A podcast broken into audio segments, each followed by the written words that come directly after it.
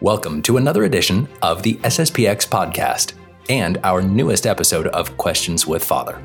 This time, Father Robinson will be discussing the difference between Holy Spirit and Holy Ghost.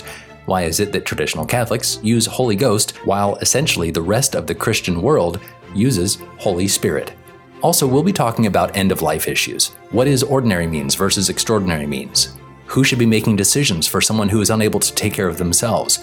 And are Catholics bound to honor the final wishes of a loved one? And if you like these episodes, there's two ways that you can help.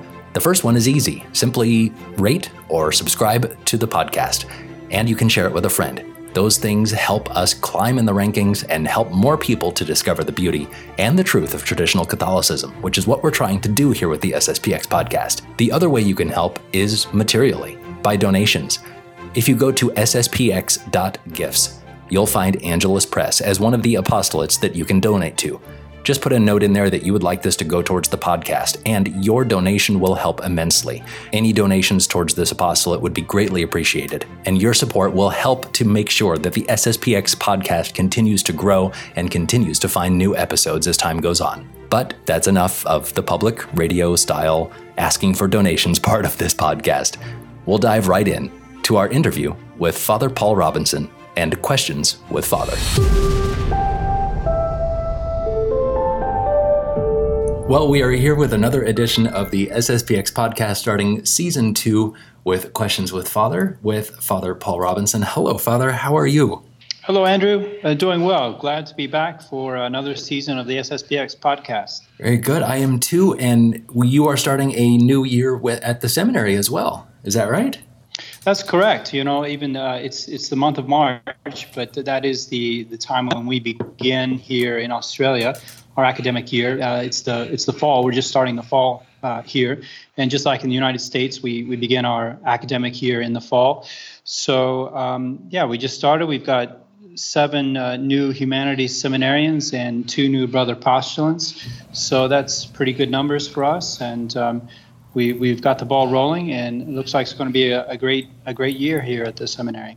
That's wonderful. We recently posted an article on the FSSPX.news website, which is the international news website for the uh, for the SSPX. Uh, there's a new year in, in, Argentina as well, so all the seminaries in the southern hemisphere are getting going, and uh, I believe it's the largest number ever of new seminarians for the for the entire southern hemisphere for the society. So wonderful news all the way around. Wow, I didn't know that. That's uh, that is great news. Yeah, absolutely. Well, thanks for taking the time uh, we have a we have a couple questions um, to pose to you, and uh, one of them, I guess, is is a, a, very basic one that we never covered uh, in in our first season, and that is uh, the distinction between Holy Spirit and Holy Ghost. Uh, one of our listeners said, I, I, note that Novus Ordo Catholics and Protestants call the third person of the Trinity the Holy Spirit, uh, but in the SSPX, we say the, the Holy Ghost, and in, and in other traditional circles as well. Uh, why the difference? Well, I, I think um, the first thing to be pointed out is that they, they mean exactly the same thing. I mean, when when Catholics and uh, and even Protestants say Holy Spirit or Holy Ghost, uh, they're referring to the third person of the Blessed Trinity. So there's no real difference in signification what what the words mean to indicate. Um, but the the main reason for the difference is um, the the translations of the Bible that have been given to us. So the Bible refers to the third person of the Blessed Trinity on several places, especially in the New Testament.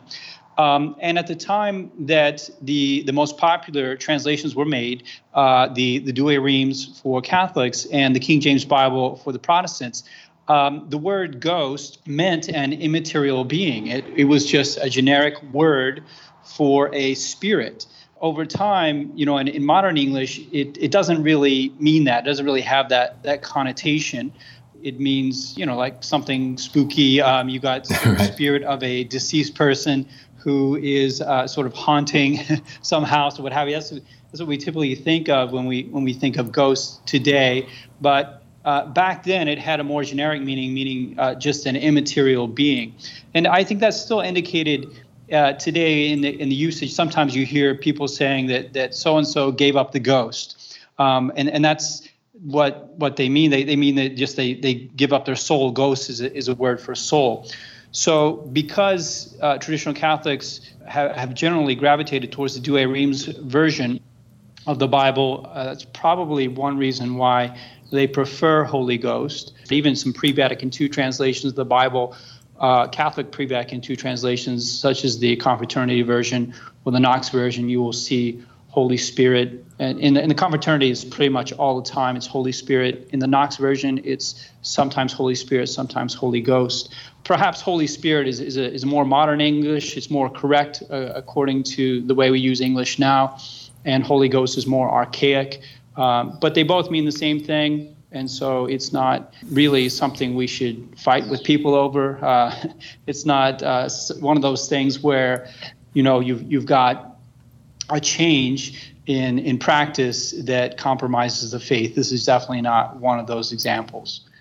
Right, and and this is this kind of proves exactly the point of, of why Holy Mother Church uses Latin uh, for for its uh, for its liturgy and and for its, its practices.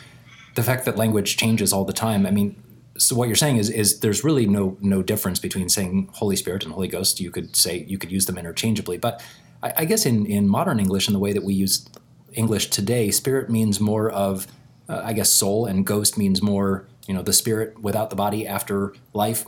They're, they're kind of the same thing, but it's uh, we, we have a different feeling. Yeah, yeah, that, that's exactly right. I mean, the, the Vulgate would just have Spiritus Sanctus, um, which, you know, it, it, has been, as we say, translated differently in English as Holy Ghost or Holy Spirit. Uh, the word ghost um, is a Germanic word, it has a Germanic origin, comes from Geist in ah. in German. Uh, like I don't know, sometimes you hear the word Zeitgeist is sure. is the spirit of the age, where, whereas Spiritus has a Latin origin, a more um, sort of Romance language origin. Someone hearing it for for the the first time, who's who's not a Catholic, who's who's not really familiar with with Christianity. Um, and and yet speaks English might find it a little bit strange, whereas Holy Spirit might might seem a bit more normal, sure. just because ghosts sounds like something spooky, a holy, holy right. spooky thing or something. Right. Yeah. Right, exactly. But uh, there's absolutely no problem um, with with using Holy Ghost, of course, and and I'm not um, recommending that that we that we change that practice. Okay. Well, very interesting. Thank you for clarifying that one, Father. Uh, we normally do two to three, sometimes four questions. I, I think uh, I think this time we may just do a couple questions, uh, partly because uh, a this this next question is uh, fairly complicated and also it, there's a few questions wrapped up into it. Uh, but it all deals with end of life issues uh, which i know was the major topic for the angelus press conference this past year. The leading question to this what, what this listener wanted to know was about life sustaining therapy. And it, it's simply when is it ethical to limit life sustaining therapy for a patient? Um, i guess it, i guess everything would depend on defining what life sustaining therapy is. I, and the church has said there's extraordinary means uh, and ordinary means. So maybe we start there by defining those and, and go from that, Father? As you say, the, the most important distinction to be made in this question as far as the church is concerned. So the church is the one who teaches us morality um, and what what is lawful before God and, and what is not lawful, what are our duties before God and what are not our duties. And in this question, um, that has become more complicated with the advancement of technology, because we can often um, sustain life in, in, with with powerful technologies in a way that we were not able to before. Uh, the church clarifies that everyone is obliged to use ordinary means for the preservation of their own life. Uh, but they are not obliged to use extraordinary means for the preservation of their life.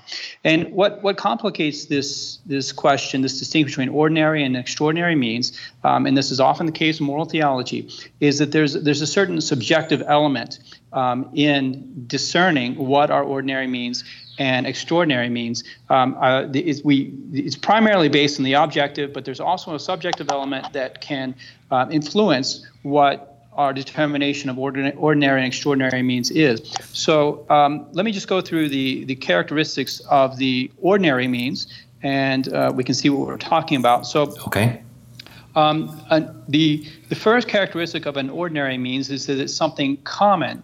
Um, that's used for the preservation of life. It's something that, that everybody uh, would use in normal circumstances for the preservation of their life, such as uh, food, water, clothing, housing, uh, medicines, and having recourse to a doctor. So, um, you know, this is just a typical aspect of, of the human experience is that we we use these things to, to preserve life. They they do not demand a special diligence or solicitude to obtain and things that that you would say, "Wow, you're, you're living in a house." I mean, what's going on, man? That's that's incredible. No, right, it's right. just the, the the the ordinary things. Secondly, ordinary means would be means that would correspond to one's station in life. And this is where you get a bit of a subjective element. In other words, the means that you take are ordinary if they correspond to one's relative position in the social ladder. So, means that might be judged excessive for the man on the street uh, would not be considered excessive for someone who holds a position of extreme importance, um, such as a, a, the president of a nation or the general of an army what might be um, extraordinary means for the man on the street would be ordinary for the general just because it's so necessary to preserve his life. Okay. The third characteristic is um, that the ordinary means should be easy to acquire and use. So, depending on where you live, what sort of opportunities you have available in, in your local area, ordinary means would be medicines or treatments that do not impose upon you a great burden of expense or difficulty um, or pain. So just you know medicines that you can easily find in in any pharmacy, and and they're not medicines that that uh, cost three thousand dollars for for each bottle of the medicine.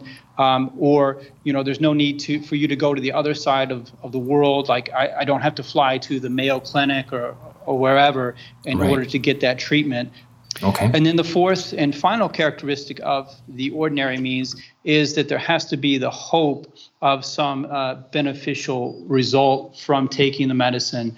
Um, if there's no expectation that the medicine um, or the treatment is going to help you out, then it's not an ordinary means. It's it's considered to be an extraordinary means, and there's and there's no obligation. So those are the four characteristics of, of the ordinary means under which, if if the if the treatment or the medicine or, or the activity that, that one needs to take uh, falls in these four characteristics, then one is morally obliged to make use of them.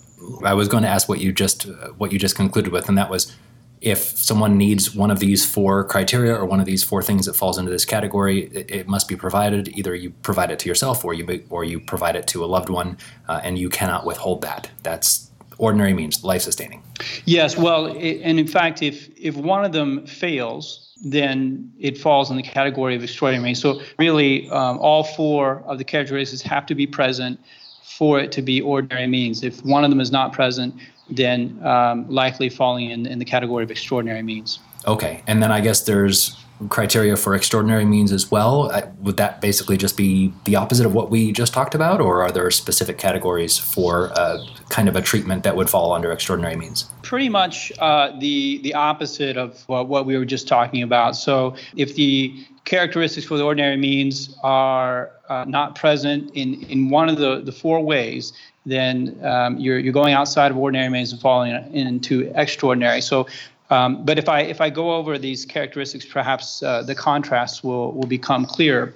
Okay. The first feature of an extraordinary means is is a general feature, and the rest are more specific. The first feature is just impossibility. You can't have recourse to the means for whatever reason. It might arise from the individual circumstances any any sort of impossibility that that may arise because of, of one's financial situation or one's uh, repugnance to the treatment um, or one's particular location or even even the current state of, of one's health.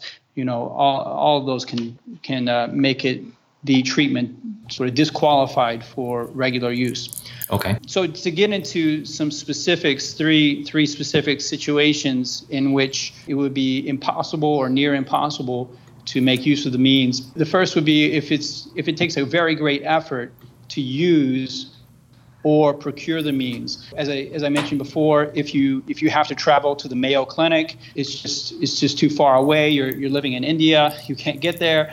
You know, Mayo Clinic is the only place in the world that has the treatment, Right. um, and you live in India, so it's just it's impossible. Um, or you know, the, the treatment is 10 hours of physical therapy a day. And I mean, you're just not that kind of person who's able to handle 10 hours of, of, of physical therapy. Um, there's just no way you're going to be able to, to do that. Okay. Another one would be the, the terrible side effects that come from, from using the means. Perhaps the, the, uh, the treatment provokes intense and constant pain, and it's just hardly can be endured. Um, you know, and sometimes something like chemotherapy, for instance, um, has has terrible side effects, um, and some people are particularly averse to going through that. For for a particular person, that that can be um, extraordinary means. Okay. Another example is if the, the expense is outrageous, as I mentioned. You know, if, if you got to pay three thousand dollars for for a bottle of medicine and, and you've you've only got five thousand dollars in the bank and and you've got ten children. You know, I mean, it's just there's no way. Um, you, you, you, there's no obligation to reduce you and your family to poverty in order to use those means. Um, and then the last example would be um, if, if uh, for whatever reason a person has an intense horror um, for for using the means. Um, you know, Saint, Saint Alphonsus he even gives the example of of a consecrated virgin who who needs a treatment, and um, the, the the only doctor available is a, is a male doctor, and she would just um, yeah re- really feel extremely uh, uncomfortable to to be treated by a male doctor. So um, that can be an example of uh, the means person on the subjective level. You know, we, we hear people say, "Well, I would rather die than do that." Uh, most of the time, people are exaggerating when they exactly. say that. But but literally, if, if you would rather die, then that would be uh, that would be a, an intense uh, feeling of horror, and that would that would fit there. Um, one one thing that was interesting to me, and I was reading a little bit about this before before we talked in in preparation for this. Uh, there's a difference between providing food and, and water, and, and we talked about this at, at the very top. That you know, food and water that's ordinary means. You have to provide that. There's a difference between food and water and artificially providing some, or so like a, through a feeding tube or something, um, and someone needing artificial respiration. Uh, those are not the same, are they? They are not, you know, uh, in, in, the mind of the church. Uh, effectively, the, the church has stated very clearly that um, nutrition and hydration, providing of food and water to a patient um, all throughout the course of life is ordinary means by definition. Um, whereas artificial respiration, um, in, in many cases, would be considered to be uh, extraordinary means, though, though not all cases. Um, and the the reason for this is that um, the the uh, the human being in our human condition, um, we are we are provided food um, from from the very beginning um, by by others. So um, it's it's just part of nature that that uh, our mother feeds us when when we come out of the womb, and um, we, we be spoon fed for, for a, given period, and then our body does the work of digestion and assimilation of that, of that food. Um, but at no point are we, are we uh, does, does anybody breathe for us, uh, any machine or, what have you. So um, th- this is the main distinction here is that, that providing food and water to human beings is just part of the natural order of things. You provide food and water for them um, at the beginning of their life and, and at the end of their life.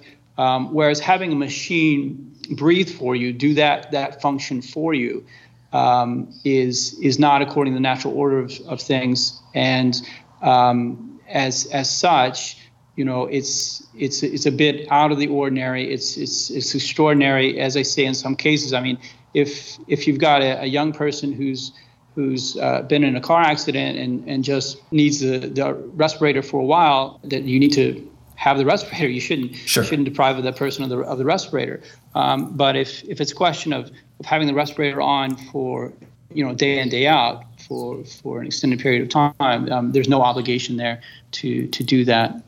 And and you kind of raised an, an interesting um, an interesting part of this whole discussion, Father, and that is it's not morally wrong necessarily to follow what would be considered extraordinary means. Uh, you can you can do extraordinary means if if you want to. Uh, I guess what the church is saying is that you don't have to. It's not like there's a moral obligation. So if you have a loved one and you want to have them on a respirator for 10 years, even though it is by definition unnatural, that's not necessarily wrong. Is that right?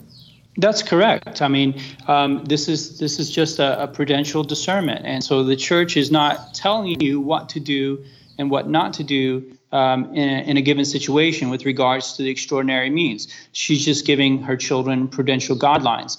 She's saying, look, in this area, um, the extraordinary means there there is no obligation to use them before God. Uh, so you not, you will not be offending God if you if you choose prudentially uh, that that these means are, are, are just not um, reasonable for you. But she's not at the same time telling you you can't use the means if you would like to.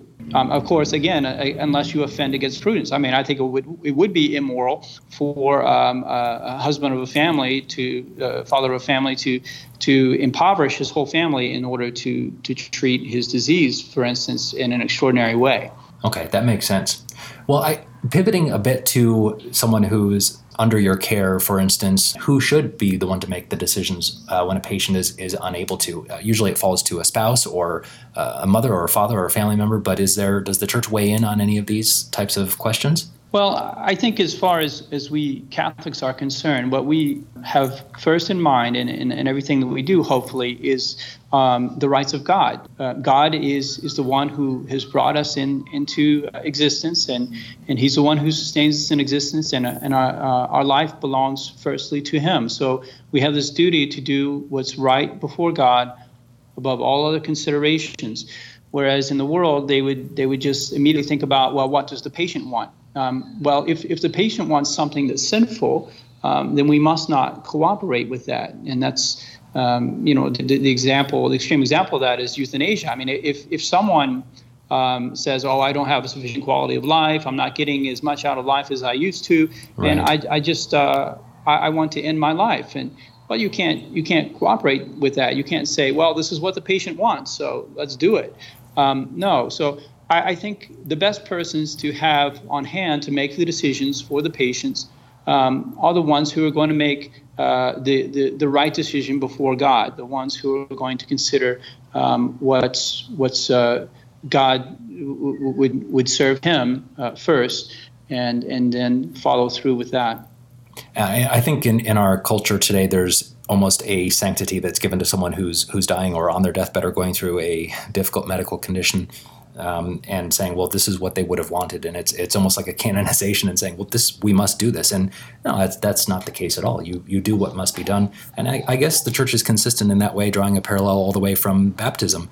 You know, godparents answer for a child on their behalf and do what is best for them, and we follow through all the way into until death. That's exactly right. It's it's a good comparison. I you know, the, the, problem, one of the major problems with the matter, modern world is that they uh, canonize free will. They they effectively make free will the ultimate determinant of, of right and wrong. Um, and so this this absolute liberty without reference to anything else. And so whatever what anything anybody wants must be given to them by definition by the fact that they're a human being.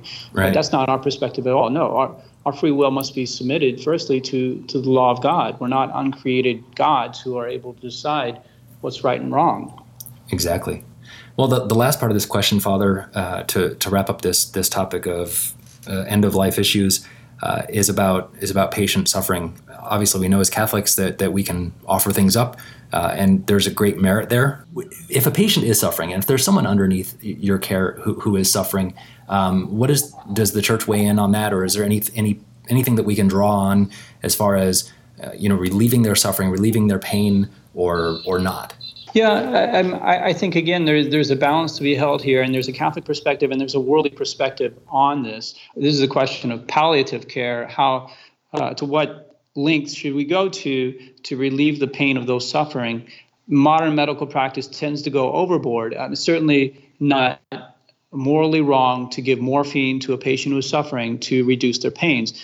Uh, but what can happen is, and, I, have heard people tell tell me this, um, who have loved ones in the hospital and they're being treated, and what happens is that they, um, the nurses or the doctors, they just uh, give such extreme doses of, of, morphine that that the, the the patients are completely comatose. They're just right. completely out of it. They don't know what's happening to them, and it, it gets to the point even where it becomes a form of euthanasia because the body is is no longer able to perform its proper functions. It's just in, in such a drugged up state. Um, so it actually accelerates the death of the patient. I, I, remember someone telling me one time that they went in to see their, their mother, their loved one, and then another family member came who had who was a nurse and had medical experience and, and looked at the dosage and said this this is extreme. I mean what they're what they're giving um, to to this woman.